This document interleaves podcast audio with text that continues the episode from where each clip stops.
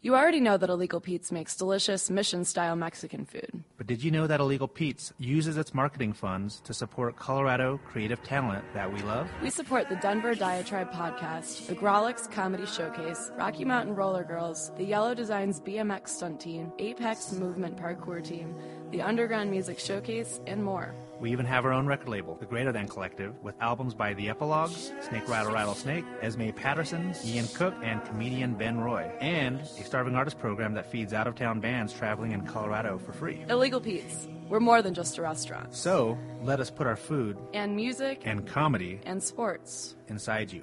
Please.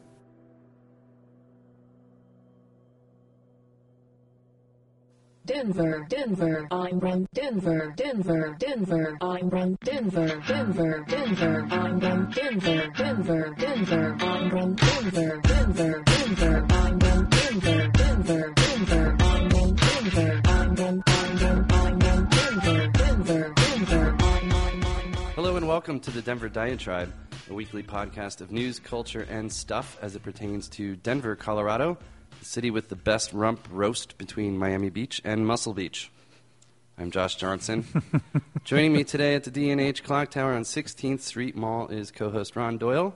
And we also have uh, Denver Meat Royalty. Our guest is Mark DeNittis, the director of curriculum at Cook Street School of Culinary Arts and also from Rocky Mountain Institute of Meat. How's it going, fellas? Hey, what's going on? Pleasure to be here, guys. Thank you. Great, I'm doing well. Hi. Hi. Thank, thanks for having us. Yep. Before we jump into a dialogue about butchery and bacon and all things meat related to Denver, let's cover some newsy bits. First one is about GMOs. At the end of February, Colorado legislature killed a proposal that would have required genetically engineered food to be labeled. The House committee shot down the proposal after five hours of testimony from mothers fearing the worst in food and farmers who call the measure an unreasonable burden. Um, 60 countries currently have laws requiring labeling, uh, and legislatures think this is a federal matter. Alaska has some labeling on. Uh, Alaska does. Do do any other states have it? no, just Alaska, and it's Just only Alaska. on it's on fish and shellfish have to be labeled. So So why don't we? Why not? Is it just because then we would have to label everything because yeah, we would have to label everything. because because corn's sort of done. Corn is in everything, and now And corn's GMO, right? and corn is uh, it's almost pervasively GMO. they should just already label. They should just put it on anything. Exactly. Yeah. So so so basically, by not labeling, we're sort of admitting that it's already there. It's well, I think the thing is, is that if you go to like Vitamin Cottage and you get something that's non-GMO, they label it non-GMO. Mm-hmm. So if you know, it's basically it's instead of labeling that it is, we're doing it by default. So if it doesn't say non-GMO on it, it's GMO, Exactly. right? Is GMO a bad thing? Are we being hysterical, Mark? What do you, You think? know, I'm not sure. There's there's two sides to that fence, uh, really. Um, from the GMO side, um, and some of the testing that has gone on, and it's shown you know things in in lab mice and, and lab rats. Now, obviously, we can't start testing on humans, Right. Um, but in essence, you know, is there unofficial testing going on? By gauging, you know, what communities are eating, because there's easily ways to track that, and Right. seeing what um, illnesses or things along those lines uh, uh, are prominent within a certain community that has, you know, an influx of food and food systems that are uh, raised uh, GMO. So unofficially, there could be technically testing going on, but nothing officially to really tell us and Right, be able to right. gauge that. So it's always really hard. And you know, on the farmer's end, you know, I can understand on some hands the extra uh, paperwork that might be involved and the extra steps in uh, adjusting those labels and making that dramatic change. And then from a, a large scale manufacturer standpoint, you know, they look at it, well, what's that going to do to, to our sales? Having Sure. a GMO, this is a GMO labeled product. Now, what does that do in the supermarkets? How does that product, you know, uh, play out sitting on a shelf? Right. And the consumer is now aware of this stuff, and consumers making choices. Wow, that could disrupt a billion, you know, billions of dollars of industry uh, weekly, daily, monthly, and things Yeah. along those lines. So, um, at its core. Um, on, on one hand, I kind of get a little bit of the BTO, uh, BT corn side and the naturally occurring things of genetically altering that so that it naturally produces chemicals within its own cell structures to ward off the corn weevil, as opposed to uh, natural crop rotation, which is Right. really smart. You know, cycling crops, so you don't Right. have that. You go from corn, then you go to soy, and then you go to alfalfa, and then you can come back to corn. So you you know uh, can uh, address it in that fashion rather than through uh, bioengineering Brute force. or you know traditional chemical method. Right. Do you have anything to say? I'm Ron? all for it. I, Labeling? not, no, I don't care about the labeling. I'm all for GMO. I don't care. really. I don't care. Bring it on. I want. I want my chicken to glow at your- night. Yeah. want I want. to. I want to be able to find my glow. I want glow in the dark cheese whiz. That's really what I want. I want to be able to see the cheese whiz while I'm putting it on my cracker in the At dark, night. watching uh, It might- Battlestar Galactica. That's that would be a dream come true for It me. totally caps off the recreational experience. Well, no, I don't. I haven't done that in years. It's just the crackers and the cheese whiz. They. It's they gotta- medicinal, Mark. It's not recreational. it's okay. it's medicinal. So well, I mean, hardy har har. No, I no, I, I really, I, I- I, I don't, I don't think, I think we've been genetically modifying uh, crops for such a long time anyway, through through uh, cr- breeding, uh, that it, it's not really that big a deal. I do understand people are freaked out, and yeah, there's there's going to be some repercussions, but I would rather we experiment with it and discover, and then pull back, than not than not do it. It's and not- that's that's really me just sort of taking the the devil's advocacy uh, I think there's route. probably. I mean, there's. I don't there's certain- really want GMOs. I mean, certainly there's there, there's a poss- It's probably a spectrum. There's probably some of it that doesn't matter at all, and then certain Yeah. changes probably do matter. But I don't think it's nearly as as threatening as as uh, antibiotics and hormones.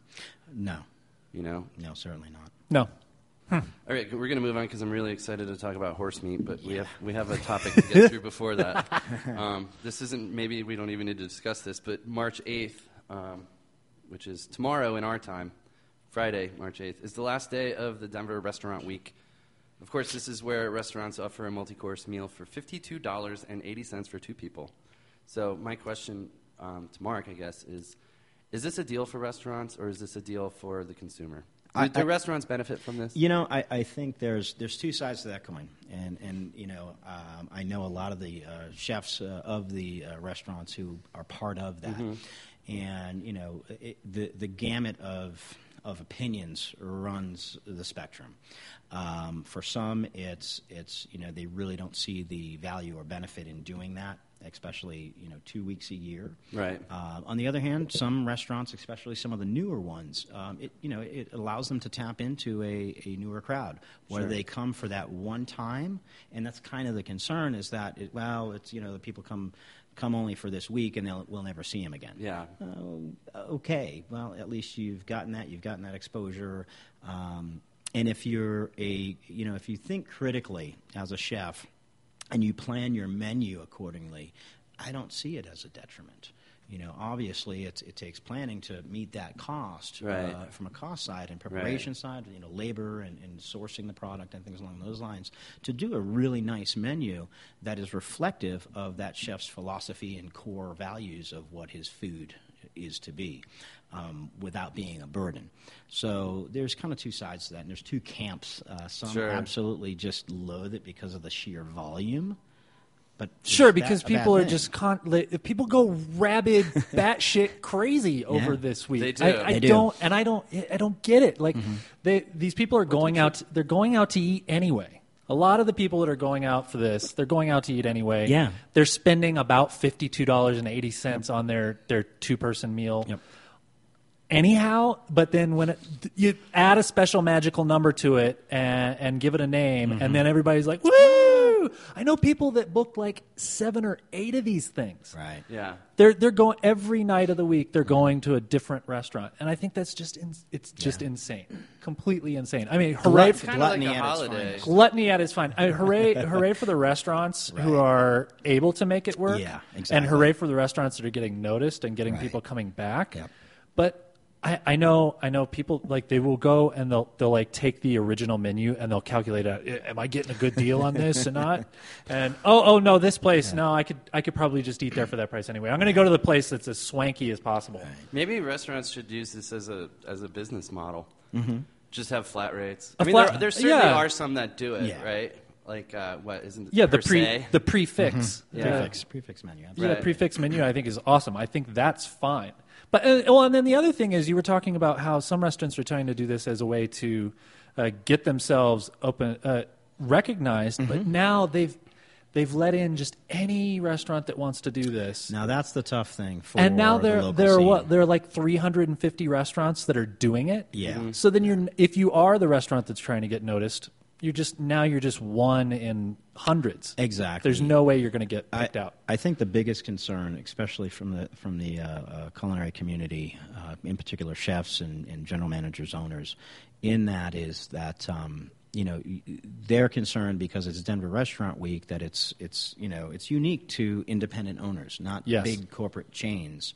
Um, and, and, you know, without naming some, uh, uh, but Cheesecake yeah, Cheesecake Factory. Uh, you know, hate that place. Uh, Oceanaire, maybe, or some of those. Sure. that- well, you know what? At the end of the day, business is business. Yeah. They're here in our community. Do you chastise them because they are part of a larger corporation? Um, you know, some say yes, some say no. Um, I, you know, I'm a big proponent of independent restaurants as as much as possible. Uh, I avoid chains at mostly all costs, um, and support you know guys like Chef Matt Selby now at the corner office, um, Paul Reilly who's going to be opening up Beast and Bottle, of course Justin Brunson with Old Major, and that that place is just killing it. And you know, vet, long-standing independent restaurant owners like uh, Josh Wolkon with Steuben's and Ace and Vesta, and you know what Chef Jasinski has done with Euclid and, and things along those lines, and Bonanno with all of his you know outlets and, and areas and such. So, um, and and there's a lot of varying opinions about Restaurant Week among those people, and you know, And to be a complete hip- hypocrite, I'm going tonight. Oh, are you really? Yeah, I'm going to the kitchen. It seems So- to me Restaurant Week's kind of like a localized Groupon. It Well, is. like a It mass is. It is. That really, Yeah. I mean, that's part of it too. Is is the general sense to some degree is that you know you you lessen the value of what that restaurant is trying to do. Right. But on the other hand, if you plan the menu right, Sure. then you're not really devaluing yourself. Sure. You're you're providing a, a food product for this amount of money and things like that. But then when you go to the chain who's providing larger human, you know, inhumane American sized portions, and then you're doing a 5280, you know, smaller scale down menu that makes Yeah. sense, so it's at least somewhat profitable. Um, then you get into that dynamic of oh crap, you know, and, and whatnot. Now, and, and either of you, for either of you, have you had the experience of going to one of the much the higher end restaurants during restaurant week, and then No. it's very clear they're cutting. They're th- th- this this uh, this six ounce steak is maybe four ounces. Ah. They're they're. They're they're they're they're trimming. They're Yeah. they're trimming off the edge. They're they're cutting it short.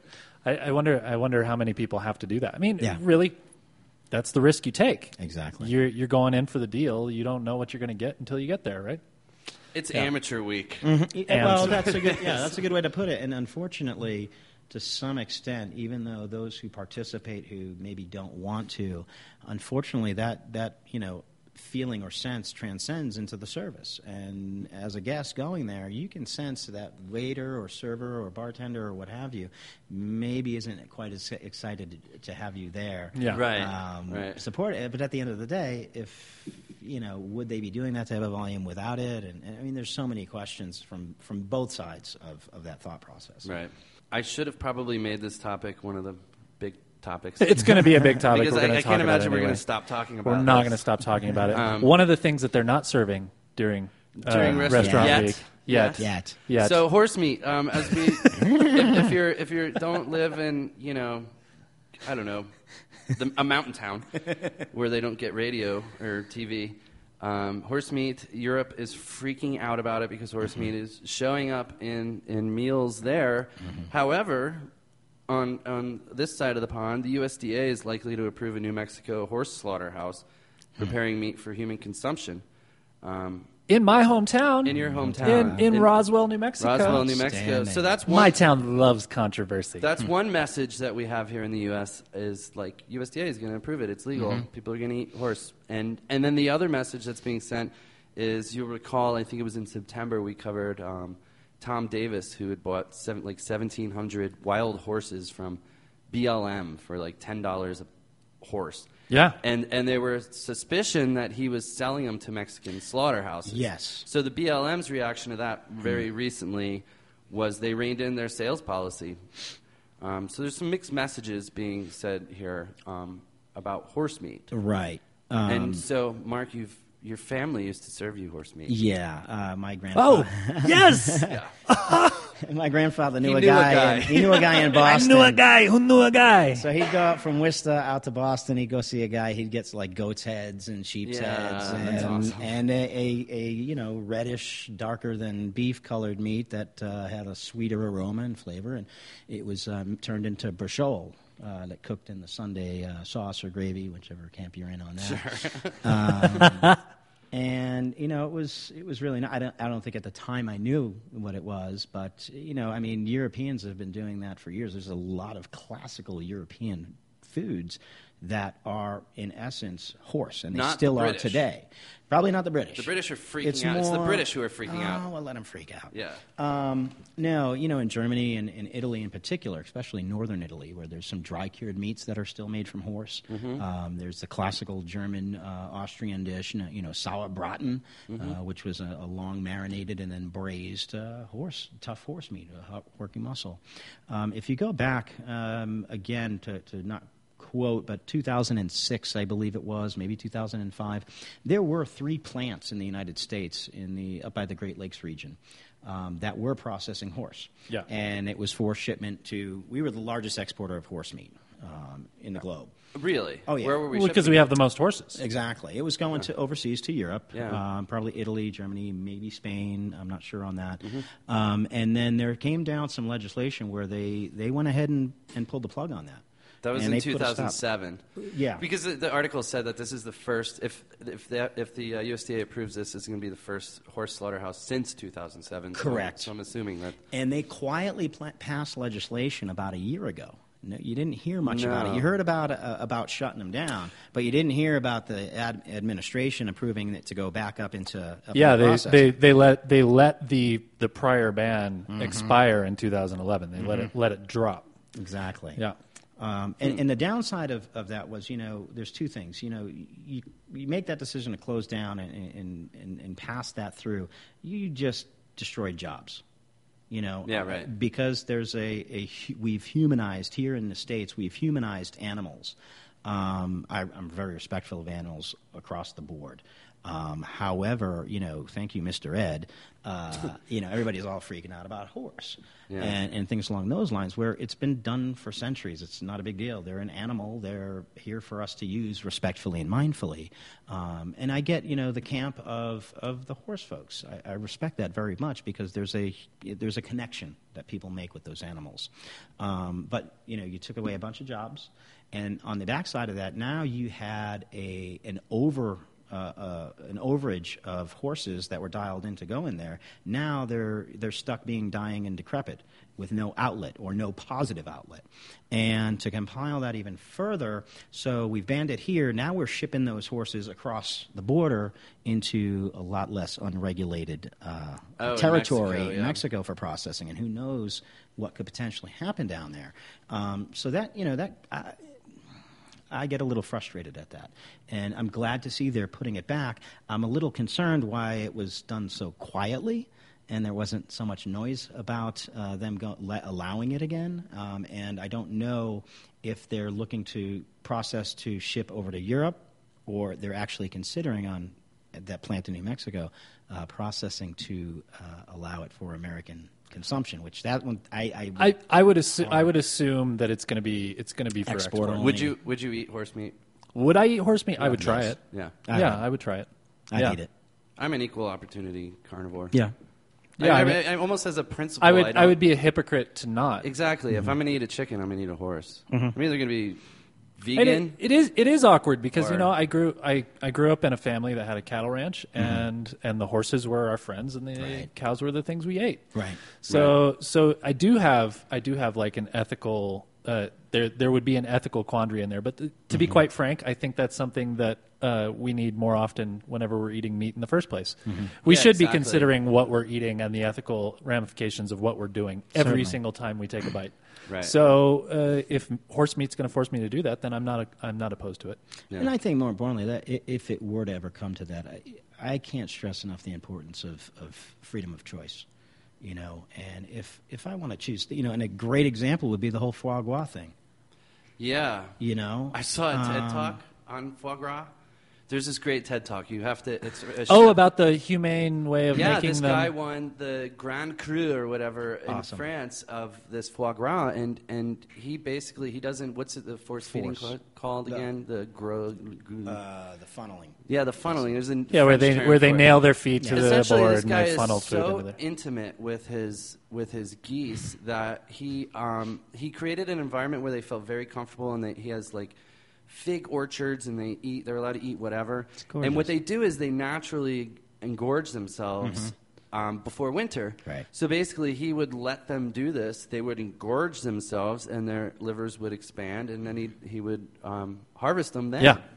And then, but then it wasn't the nice yellow color. Right. So he planted he planted a uh, a flower that they enjoyed eating that was yellow, Yeah, and it and it turned it yellow, that and the makes French were pissed.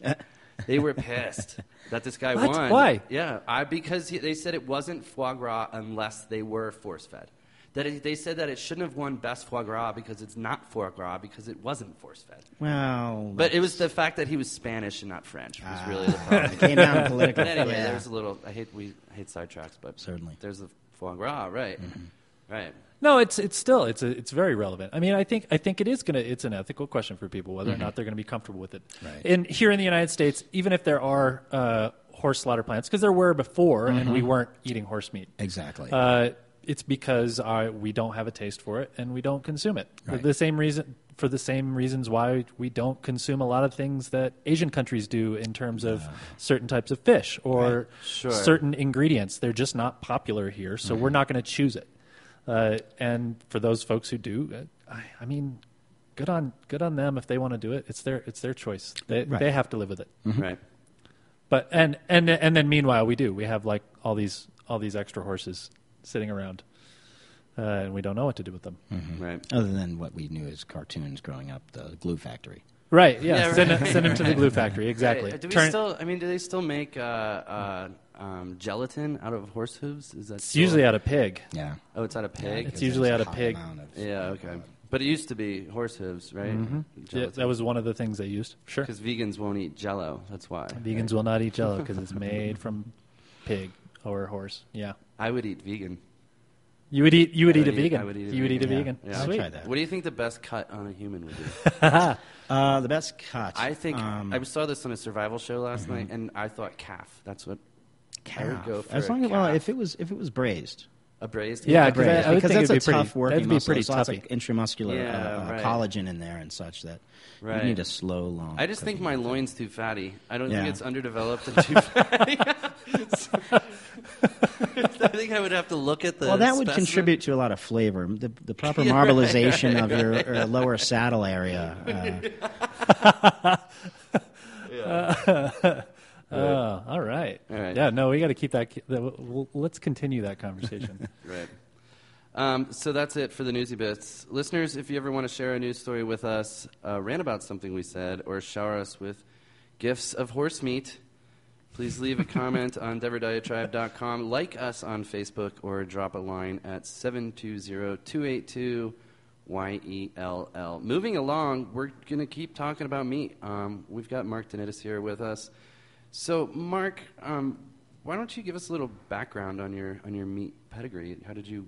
oh gosh. Because you're you're, I mean, you're a chef, but Yes. but you have a somewhat of a butcher meat focus. Uh, yes. Eh, um, I graduated culinary school in '92. Uh, went out into industry in hotel resorts, uh, private clubs. Uh, did a little small guest ranch stint up in northern Colorado. Um, uh, in Houston, um, I was uh, executive chef of a uh, uh, two golf course clubhouses that was an extension of a four star, four diamond hotel, the Houstonian Hotel Club and Spa. Oh yeah, In '99, uh, we opened that. swank, dude. Wow. And, Swank. uh, All right. Uh, you know, whenever I was in, in industry, not that we were bringing in carcasses to the amount of farm to table restaurants are doing today, but we brought in uh, larger cuts and did a lot of in house portion cutting and mindful purchasing and mindful uh, practices, inventory control practices to facilitate lowering of food cost. I mean, at the end of the day, you can cook the greatest food in the world, but if you cannot control your costs, uh, then that, that leaves you you know, Sure, sure. um, so that kind of emanated from there. And then when I left uh, the industry, uh, the working industry, to go into the education sector uh, in 2000, I came to uh, Denver to uh, teach at Johnson & Wales Denver. And um, by 2003, um, I had kind of positioned myself uh, to take on the meat cutting curriculum. And that same year, I was tasked with being the chairperson for the entire university system of all four campuses. Right. And uh, while I was at Johnson and Wales, I kind of started this meat company, uh, Il Mondo Vecchio Salumi. Some of you may or may not be familiar with Sure. our little plight. After three years, we were kind of closed down after making a decision that we couldn't Use uh, nitrates. yeah, we had a sticking point with the USDA, and it kept going back and forth, and we could never really get anything solid in writing. Mm-hmm. Um, so we decided after two and a half months of not being able to produce uh, a dry fermented sausage, which that's the thing, we weren't fermenting. We were just sea salt meat, that's in my name. Il Mondo Vecchio was the old world. Right. Um, so I became uh, much immersed into the meat industry. I partnered in 2004 with Colorado's Best Beef out of Boulder uh, to help them uh, go from not only farmers markets but get them dialed into the food service sector. So I started getting more into the meat industry there. Um, in 2005, I was brought on um, as the chef educational consultant uh, to the American Lamb Board, uh, promoting uh, everything from you know various particular cuts to value added cuts and doing educational materials. Um, handouts, authoring and scripted a DVD, as well as being on-camera spokesperson. Uh, and I used to travel a lot, doing um, uh, to national educational conferences and teach master classes on fabricating and cooking with uh, American lamb, especially here in the heart of Colorado. I mean, this is lamb country. Yeah, it is lamb country. Why, why, why don't we have uh, cheap lamb? Why is? Uh, I mean, it's it's it is and that's a lamb country, question. but you kind of have to be a foodie to know that. Yes. I mean, Now- it's not something that's commonly known. Like you think of like you know steer in Texas. Mm-hmm.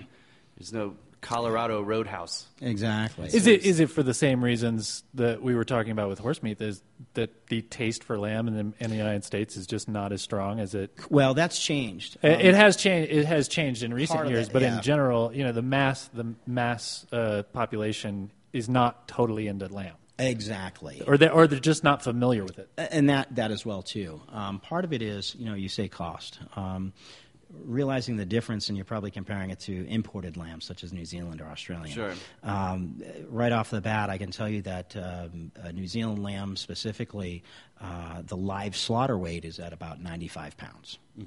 Here in the States, a live slaughter weight is about 145 pound average. So there's a longer period of time that it takes to raise that animal to meet that weight, as well as along with feed, uh, which costs uh, money. And, and realize that you know all animals are grass fed at some point in their life. It's the finishing that really uh, depends on right, that. yeah.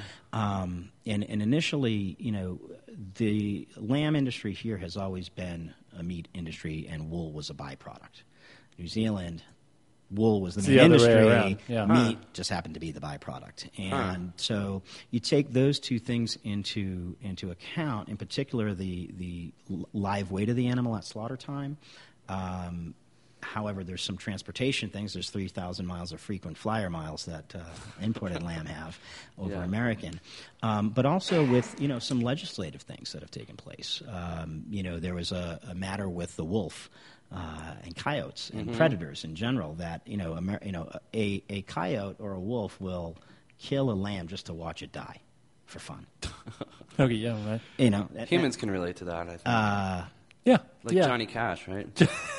right, exactly. And there was there was some matters a couple of years ago um, that didn't allow uh, ranchers, especially that were grazing up in the open lands, up in the you know national forests and things like To that, the shoot LM coyotes land, or wolves. to shoot coyotes Right. or wolves. But that was their livelihood. And Right. when you once you lose an animal, you can't you know if a coyote kills it, you, it's not like you can go send it off to the USDA plant and get it processed under federal inspection. Right. So you've lost that animal, and so there's certain things. You know, one being the size of the animal and some of those parameters of getting it to a live, proper live slaughter way to fulfill the needs of the certain cuts and such, um, but also those other attributes that the, ran- the American ranchers are faced with. Yeah. So, so you're telling, so you're, what you're saying is that uh, the cost of the meat is it depends on how much was put into the animal to begin with. absolutely. Basically, Yeah, yeah, yeah. that it's that it's Yeah. the amount of, it's the amount of Amount of fat that they wind up having, or the amount of time they have. the to- musculature, the fat development, and, and along those and lines. so so it so conversely, does that mean that the cheaper the the cheaper meats? What's what's what's going on there? What are they doing? What, how are they getting the cost down so much less you get, expensive? You get what you pay for. uh, things like with pork, the pork industry. Um, Yeah. they've been looking at for years uh, incorporating soy into feed. Okay, yeah, right. um, Versus corn. Corn's obviously expensive, and there's some other controversial things that come in play with corn. Um, but uh, soy yields a lesser quality fat. It's translucent. Uh, it's not as flavorful. Um, it's really very sad. And, a- and a good example would be go look at a at a pork chop at say a Costco or a Walmart, uh, Right. Versus a something that Justin Brunson is doing Right, with his yeah. Durocs that are raised by a single family. Um, and the comparison of the quality of the meat itself and the quality of the fat that's in there, which contributes to flavor. Right. Hmm. So, all right, um, let's hear a little bit about it, Cook Street, the school, because that's where you that's where you're at now. Yes, that's that's my home. Is it Yeah, on and- Cook Street? No, it's on Market. That's so lame. I'm so confused now. I'm I trying to haven't- think of I the can't Sesame fi- Street song I in was my actually head. confused I when can't- I first was looking into it. I was- can't find. I can't find this place. It's, Yeah. I'm on Cook Street. Actually, I don't even know if there is a Cook Street in Denver. I don't. I Oh don't my know that gosh! there Uh, why did I? s- I shouldn't have said that out loud. Now we're gonna have some listener t- sending me a tweet. Yeah. But They're within going to two find it and days, take a picture. they're gonna get On a so mission. upset. I can't believe you don't Google know. Map it." Cook I used to Street. be a fan. I used to live on Cook Street. you don't know Denver. All right. Anyway, I'm sorry. Please Uh, no, no proceed. Cook. Cook, Uh, Street. Cook Street School of Culinary Arts, uh, amazing, unique program. Uh, both uh, 15 week professional course. Uh, there's uh, six nights a week that we run a, a recreational course for the enthusiast.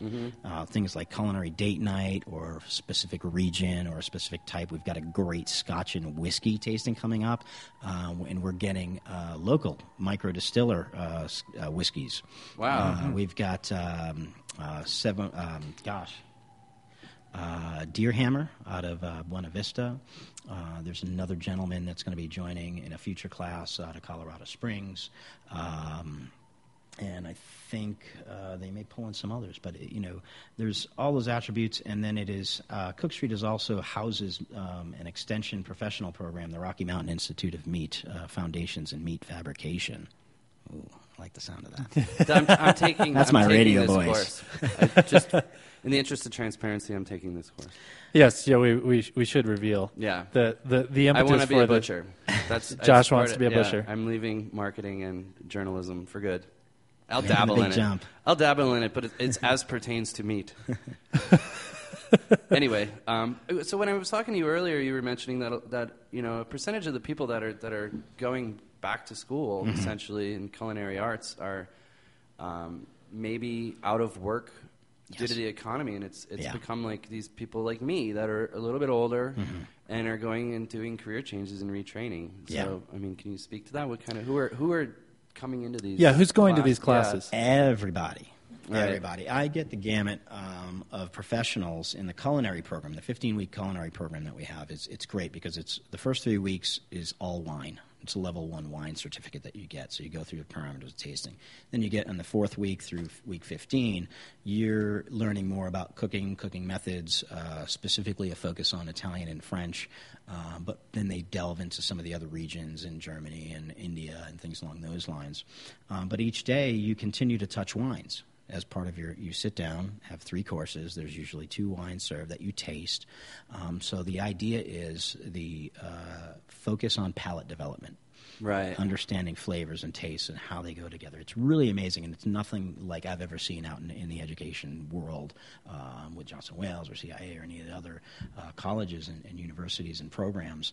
Um, it is very, very awesome the level of palate development. I mean, by week 14, they're brown bagging the wines, and students are naming varietals and naming region and things along those lines. Wow. It's it's awesome. Interesting. It is absolutely awesome. Uh, Terry Freeman, the uh, chief operating officer, um, took a class, a whole hog class. I had left Johnson and Wales and was solely focusing on Il and we started this whole hog uh, hoedown series, uh, inviting people to awesome. to come in and uh, take a whole hog class with me. And, and she took a class with me, and then they file. Um, uh, they requested another class that be held at their school for their faculty and staff and things along those lines. And then we started talking about you know making a more professionalized program.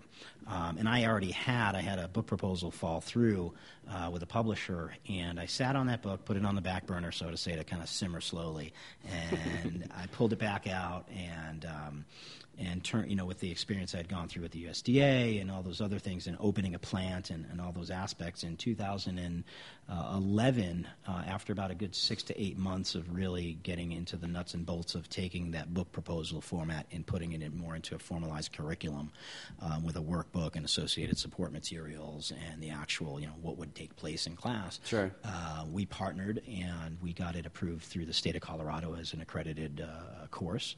Um, as well, it's approved for 64 continuing education points with the American Culinary Federation. So if you want to go get your, you know, certified executive chef status or certified sous chef, you know, you need education points for that, and this course uh, helps out with that. You know, taking the eight-day course. Cool. Nice. And then we cover the basic, you know, the basic species: uh, beef, uh, veal, lamb, pork, uh, poultry, and then there's a day on basic uh, introduction to basic fresh sausage making, um, and not just the sausage making part, but the all the fun stuff that goes into it, from you know basic formulations, uh, standards of identity within the USDA. If you want to go that route, it's not like when you're a chef in a restaurant. I can make a special, I can put it on the menu, and I can sell it. Well, in the USDA world, I don't have the liberty of doing that unless it meets a standard of identity. A standard of identity is Italian sausage has to have this ingredient, this ingredient, this ingredient, this ingredient. Oh, really? Or, Yeah. or else you're not allowed to call it Italian sausage? Exactly. What if you're doing a variation on Italian sausage? well, if it falls within the standard of identity, then Oh, you can call it. Otherwise, you need to set, send it off to uh, DC for a label approval, Right. which is a process, and that's one of the things we talk about in the fresh sausage class is introducing it to that label application form, Sure. and how to go about and when when to utilize it, Right. Um, because there's probably a 300, 500 page diatribe of standards of identity for every meat product out there. Wow. Uh, it's pretty interesting. So we're going to take a quick break and listen to some music, and when we get back, we're going to talk about uh, butchering and what some people in Denver are doing with meat Outstanding. in an interesting way. This week's episode is brought to you by Illegal Pete's. On Saturday, March 9th, the Greater Than Collective will host a Starving Artist Showcase at Summit Music Hall. Some amazing Colorado bands like A. Tom Collins and Fierce Bad Rabbit will be performing to raise money for their trip to South by Southwest later this month. Tickets are $9.33 Nice. because it's 93.3 is Oh, yeah, sponsoring. 93.3 so it's like a sponsoring, okay. 5280 thing it's and, the, and the show starts at 7 p.m uh, take a quick musical break this is denver artist xmas lights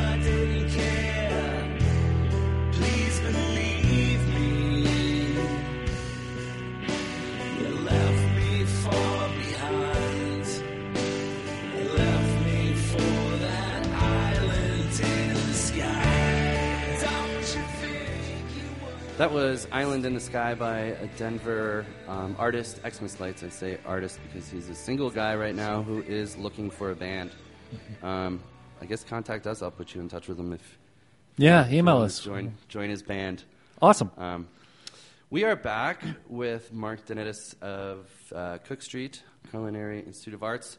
We're going to talk about this new school of butchers, but do stick around. We have a giveaway at the end of the show. We're going to give away a pound of bacon from Denver Bacon Company, which we will also be talking about more in this segment. Yeah, so so listen listen in at the end, and we'll give you details on how you can win That's right. some bacon. Yeah. Bacon. See, this is how we draw you. This is how we We, keep we're, you. we are we are, we're Yeah. keeping you around for bacon. That's right. Stick around for bacon. Um, so essentially, this this new school of butcher, I'm, I'm going to let you explain it. You can explain it better yeah, than I can, Yeah, Mark. what's what's a new But, school? yeah. what? The Rocky Mountain Institute of Meat, Foundations and uh, Meat Fabrication, kind of uh, came from part of a movement. Right. Um, that Right. movement, you know, uh, it's been going on for for quite some time and really formalized in probably 2009, 2010. There had been a lot of chefs doing uh, different capacities of of what this is today for, for many years.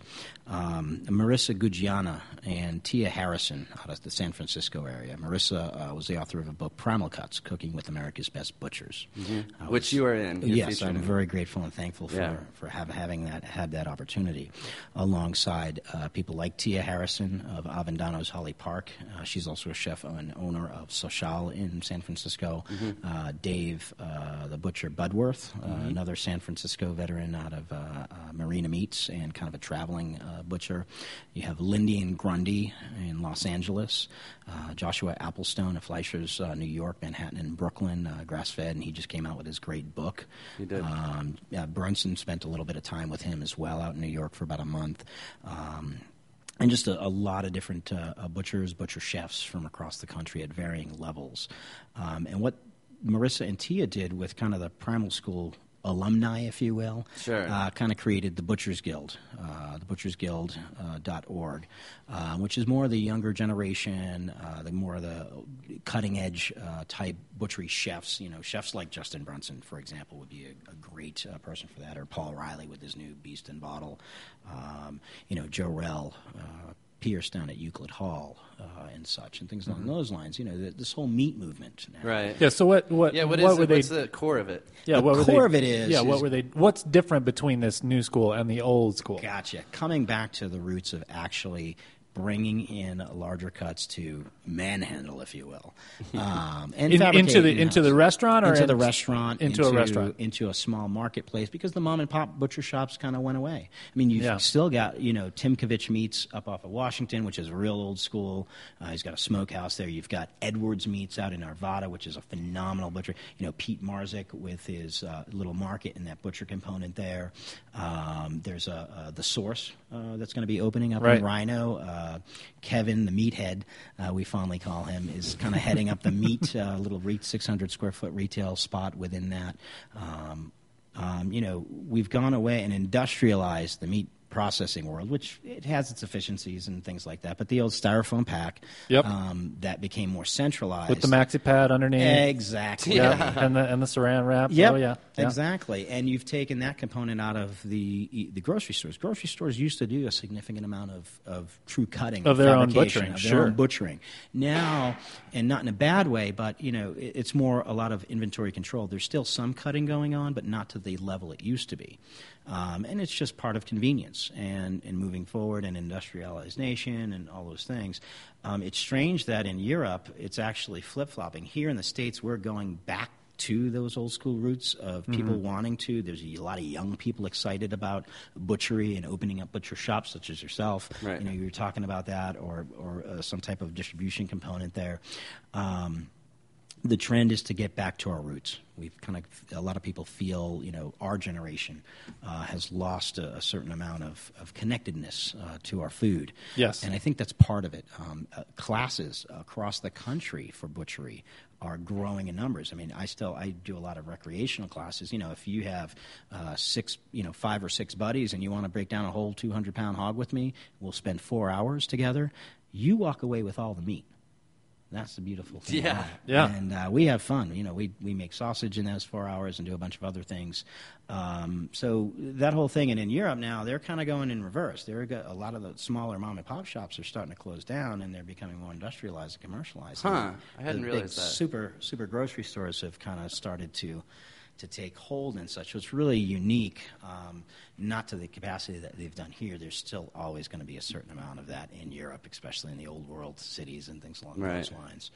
Um, but that's kind of part of the part of the uh, uh, and it's and a lot of it. I, I you know I I, I tip my hat to Marissa and Tia and people like Lindy Grundy and those guys and Josh Applestone just really pushing the, and keeping the momentum going. Kari Underly with uh, Beef 101 um, and such.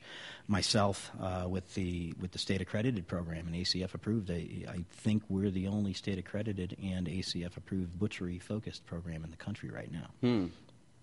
Yeah, so, awesome. so so so give us a give us a taste of folks around town, different different restaurants in town. What what are they doing that's different with this with these larger cuts of meat that you wouldn't get at uh, you wouldn't get anywhere else? Well, it's not that you wouldn't get them anywhere else. You wouldn't get them to the degree that they've been handled. One, they've been sourced. Typically, they're sourcing and connecting with smaller farms and ranches. Okay.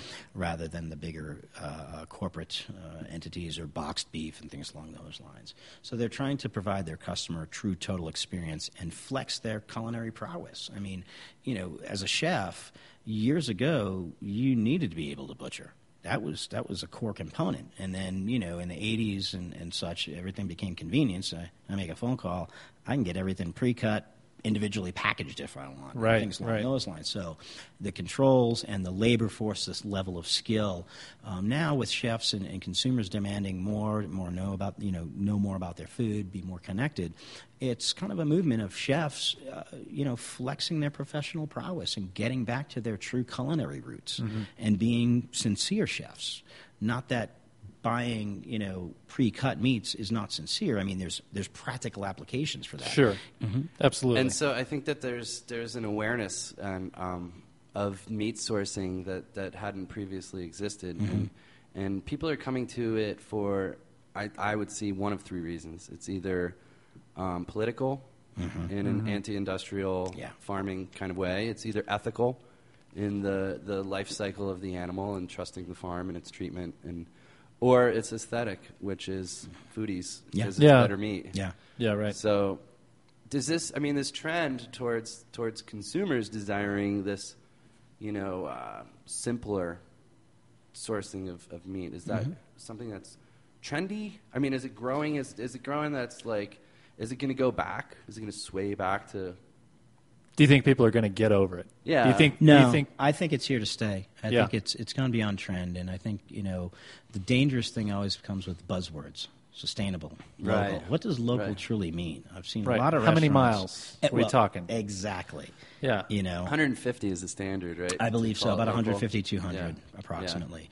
Um, you know, and, and, and you have to be also mindful of that, that whole parameter, too, is that, you know, some things you just can't get within 150 or 200 miles. You're right. Yeah, right.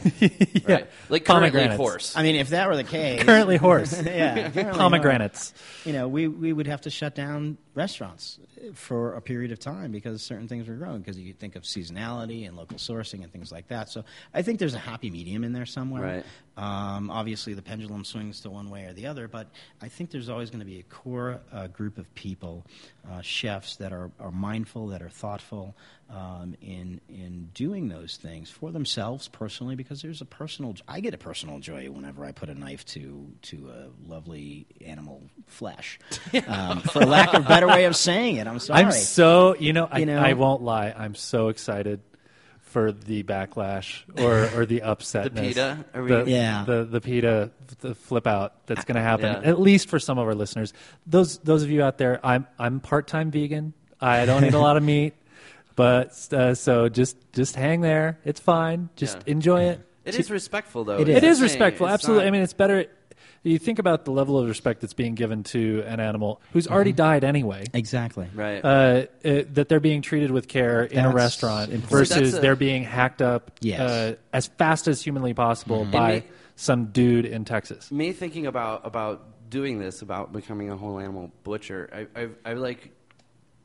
I sometimes worry about the moment when I'm alone with, with a, a whole pig carcass, and it's my first time without any guidance because if you if you screw it up, I mean, there's a financial loss, of course, but there's like this whole pig's life was wasted, and I just made a poor cut and Yep. ruined, You know. Yeah, right. It's there is. You have to honor its life by Yes. by really uh, bringing it to the best fruition possible. I could talk about this forever, but we do we do need to wrap it up. Um, and before but before we get to the the giveaway, which was from um, Denver Bacon Company, we're going to give away a pound of bacon. Will you quickly describe what, what Denver Bacon Company is doing here in Denver? Gosh, Denver Bacon Company is really killing it in a good way. Yeah. Um, Chef Justin Brunson and of course Eric of uh, Denver Bacon Company have, uh, and they've been working on it for a while. Uh, Justin, uh, Chef Brunson started it uh, at Masterpiece Deli, is kind of introducing it and doing it as an in-house uh, cured and cooked bacon. Right. Um, and then he got to the point probably about uh, s- roughly six to eight months ago. Um, they've been working with a local processing company to kind of take over the manufacturing side of things on a larger scale.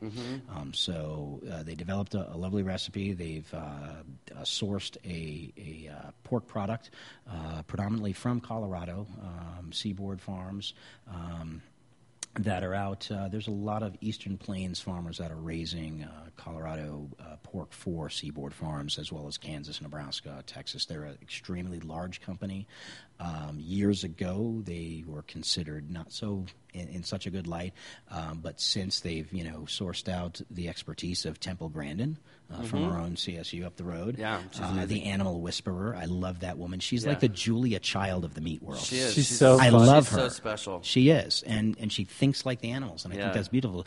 And you know, Seaboard really worked with her to get her stamp of approval on the humane handling practices. Yeah, that's awesome. Um, so I think you know, uh, Justin has been very mindful in that in his Denver Bacon Company, and has done a tremendous job with that. I mean, I, it, it's it's cool for me because I reminisce about when I started Il Mondo Vecchio. It was kind of that same fashion, working with a processor, outsourcing some of the production, um, and to uh, so it's really great to see, and I think the product's phenomenal. They're actually working on some other neat things. Um, I've teamed up with the folks uh, to help them uh, through introduce some new products through research and development, and some other parameters on the USDA labeling side, and, and all that fun stuff. The uh, the not so fun stuff. I mean, there's two things you never want to see being made: sausage and law. Yeah, right. I saw that's an old Irish. Exactly. I mean, for me, it was you know people asked what I did. I said, well, I uh, chop meat, I season it, salt it, grind it up, and shove it into animal intestines. I hang it in a room for a while and let it dry, and then when it's ready, we package it, and Yeah. you know all that fun stuff. So, Yeah. um, but yeah, I think what they've done with Denver Bacon Company as a whole uh, is absolutely wonderful. Oh, Bertie- bacon. How do you want to give these away? Um, let's just have uh, folks comment on this blog on on this uh, podcast. Uh, go to our website denverdiatribe.com, find this episode, and leave a comment. And if we uh, we will we'll take all the people that commented. We'll file away your email addresses and choose you at random. We've got uh, two five dollar gift certificates to Masterpiece Delicatessen. Two of those together gets you a pound of Bacon. delicious bacon. That's right. from Denver Bacon Denver Company. Bacon Company. So we're going to move on to love and hate. This is the portion of the show where we love on or hate on something Denver related. Did you bring a love or hate, Mark? Hmm, parking. Parking? Uh, parking. Yes, parking. It's easily one of our Anything most specific? popular Right, hates. yeah. Yeah. So you love parking. You love to park. I, I love to park. I do When you can, right? when I can. When I can afford, yeah, wh- when I get paid. Uh, and the and the uh, no disrespect to the uh, to, uh, the towing industry, um, but those vultures uh, they're like vultures downtown. They They, are. look and they. I mean, I I was I had my flashers on. I had a tow truck pull up behind my vehicle, and he was eyeballing it, and I was like, he was getting ready to h- hook it up, and all. I'm like, what are you doing? You know, I get flashes on and all that. I mean, it- Yeah. oh, it's bad. Yeah, it's Yep. bad. It gets my goat. Yeah, absolutely. I've had I've had a bad rash of parking. Usually, I'm pretty. I luck out, and I, Mm-hmm. it has not been going well for me. I'm I'm going to uh, because we're talking about uh, to meat uh, and those sorts of things right now. I'm gonna I'm gonna love on Arash Market Mm, uh, on Parker.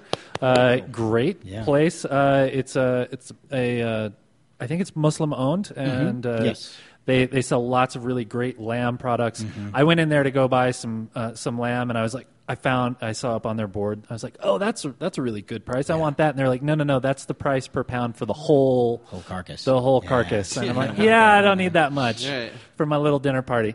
Uh, so I'm going to love on them. They also have the best feta cheese, in my opinion. In Really? the whole city. They've got phenomenal uh, French feta and uh, Bulgarian feta, and ugh, the French feta is like so good. Amazing. All right, so that, and then I'm going to hate. This is very contradictory because of who we are. I'm going to hate on things named Denver. I'm so fucking tired of that name. I'm sorry, Denver Bacon Company. We just plugged you. But yesterday I was meeting up with our co host, Jared, and he said, let's meet at Denver, blah, blah, blah. And I went to Denver Bicycle Cafe, and he was at Denver Beer Company. And I This is so funny. I had this So conversation- sick of it. Just stop naming things Denver. We're, we get it. We love this town. had this- You're over it. And, and and from now on, we are now called the I don't know what diatribe. The, yeah, Mile High. My, no, that's worse than Denver. That's even I had worse. this. It's funny because I had this same conversation over breakfast at the Denver Biscuit Company on Sunday. Yeah, after you got there, because you had gone somewhere else first. right, right. Um, I'm, I'm going to love on my local meat source at Downing and uh, Bruce Randolph, Jalisco Carniceria. Ah, orale. Yeah, it's delicious, delicious stuff. And they have, you know, when you're going there to buy your meat, you should pick up a taco at the, their cart in the parking lot. Yeah. So, um, well, that's all the love and hate we have for this week. If you'd like to share a little of your own love and hate, please leave us a brief message at 720-282-YELL. That's 720-282-9355. Our theme music is by TJ Miller from his extended play EP, and our web hosting is provided by bluechannel.com. For more information about Denver Diatribe or any of our guests, check out our website, denverdiatribe.com, or search for Denver Diatribe on Twitter or Facebook. I'm Josh Johnson. On behalf of my co host Ron Doyle and Mark, well, thanks for listening. Thank you. Haven't you heard the birds afterwards? Denver, high average income, roll like big spenders, affordable housing, good money lenders, low obesity, no need for suspenders.